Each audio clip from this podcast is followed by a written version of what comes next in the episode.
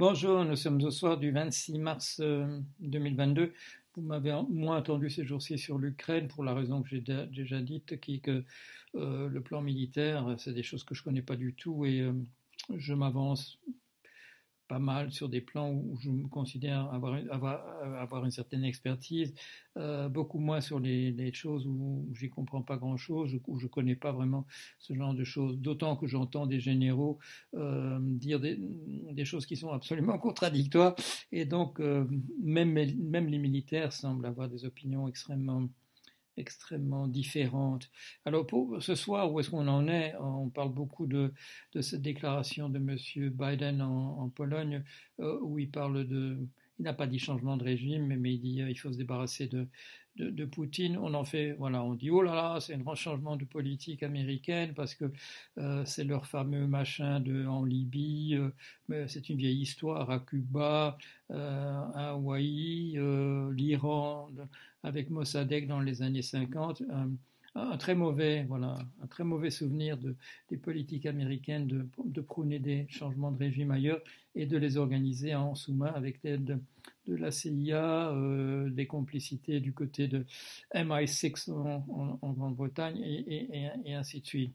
Ce, cela dit, euh, tout ça se situe quand même dans un, un un panorama où euh, si M. Biden joue le mauvais policier, le mauvais flic, euh, il y a d'autres personnes qui jouent le, le bon flic, et en particulier euh, la France a hein, M. Macron qui maintient le dialogue avec M. Euh, avec M. Poutine, en particulier sur des questions de convoi humanitaire, euh, mais le dialogue là est maintenu par euh, quelqu'un qui représente, je dirais, le, le parti opposé dans ce type de discussion, ou en tout cas de bras de fer, euh, de, de, de, rapport de rapport de force dans des situations de, des situations de guerre. Est-ce qu'il y a un, comment dire, est-ce qu'il y a une entente? Est-ce que c'est voulu de cette manière-là, ou bien est-ce que ça se trouve simplement comme ça? euh, Là, absolu, je n'en sais absolu, absolument rien. Ce qu'il y a, c'est que cette guerre de, devient de plus en plus curieuse, et euh, est-ce que, est-ce que ça, est-ce que ça provoque un certain optimisme de, de, de, par rapport à une certaine inéluctabilité de, de la guerre thermonucléaire telle que je l'ai constatée il y a, il y a un peu plus d'un mois? Je ne sais pas.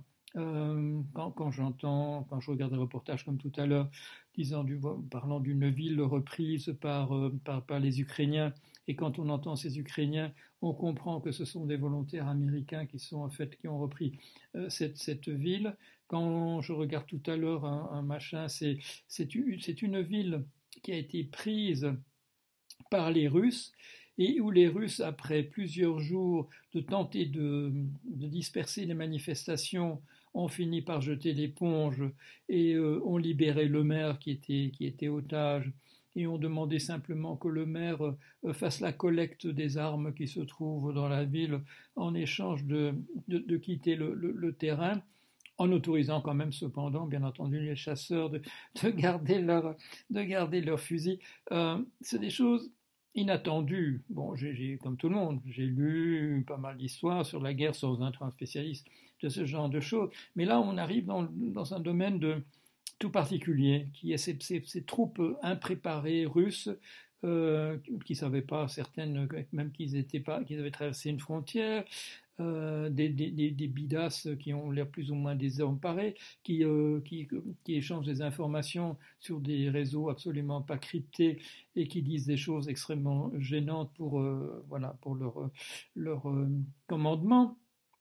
À propos de commandement, un, un commandant qui apparemment est, est renversé délibérément par un char conduit par un de ses, un de ses lieutenants euh, dans une sorte de pseudo-mutinerie. Il y a, il y a une démoralisation manifeste du côté des, des, côtés, des, des, des troupes russes. Et peut-être, euh, quand il a été dit hier, euh, que le but de l'opération était bien entendu euh, de, voilà, de, de régler la, la question du Donbass, qui semble être véritablement une... Une, une machine arrière. Je lisais un article intéressant sur le fait que euh, tout ça dépend, euh, tout ça est en fait très lié à quelque chose de très particulier, euh, le fait que M. Zelensky, le président de la République ukrainienne, est, est producteur. Il n'est pas seulement acteur, il est acteur, de, bien entendu, il joue dans des séries, euh, mais il est aussi producteur et qu'il a fait monter euh, au premier rang comme étant son équipe, l'équipe de ses producteurs. et qu'en particulier, donc, il y a des... Euh, Euh, ces déclarations sont très très organisées sur le mode, sur un mode de communication par des, par des spécialistes, et que sa politique entière semble être discutée essentiellement par des producteurs de télévision. Euh, là aussi, il y a un élément qui est enti- entièrement neuf. Euh, comme je vous le dis, est-ce qu'il s'agit d'un, d'un facteur de, qu'on peut considérer comme un élément d'optimisme ? Oui, euh, je dirais d'une certaine manière, euh, par rapport à ce qui me semblait, à moi, euh, voilà, dans mes vidéos il y, a, il y a un mois ou même un peu plus, comme une sorte d'inéluctabilité dans la, dans la montée vers une guerre thermonucléaire. Alors, ça ne veut pas dire que ça n'aura pas lieu, bien entendu, et en particulier hier, un ministre russe nous dit que, euh, rappelle que la Russie considère qu'elle a un droit de préemption et qu'elle n'a jamais dit qu'elle n'utiliserait l'arme nucléaire que, que pour, dans, dans un cadre de représailles, et cetera. Tout ça, évidemment, est très très dangereux. Euh, la, l'appel de M. Biden... qui a été plus une remarque en passant d'ailleurs, euh, de dire il faut que, il faut que ces gens-là se débarrassent de leur, de, de, de leur président. Euh, tout ça nous fait entrer, j'ai l'impression, sur le plan même militaire par rapport à des, de ce que des généraux peuvent comprendre, euh, sur quelque chose de tout particulièrement mouvant, ce qui évidemment là est un facteur d'instabilité supplémentaire. Euh, déjà que ce n'est pas évident quand on a affaire à une guerre classique euh, se déroulant sur un schéma classique, et là on est dans l'absolument, je dirais, euh, parfois même dans le délirant. Je ne suis pas sûr que ça va arranger les choses, mais c'est peut-être l'élément qui pourrait partir dans la bonne direction, je veux dire un retour à la paix euh, par rapport à d'autres choses qui pourraient être beaucoup plus inquiétantes euh, sur le terrain. Voilà une petite, une petite réflexion d'un non-spécialiste sur ces questions militaires. Bonsoir.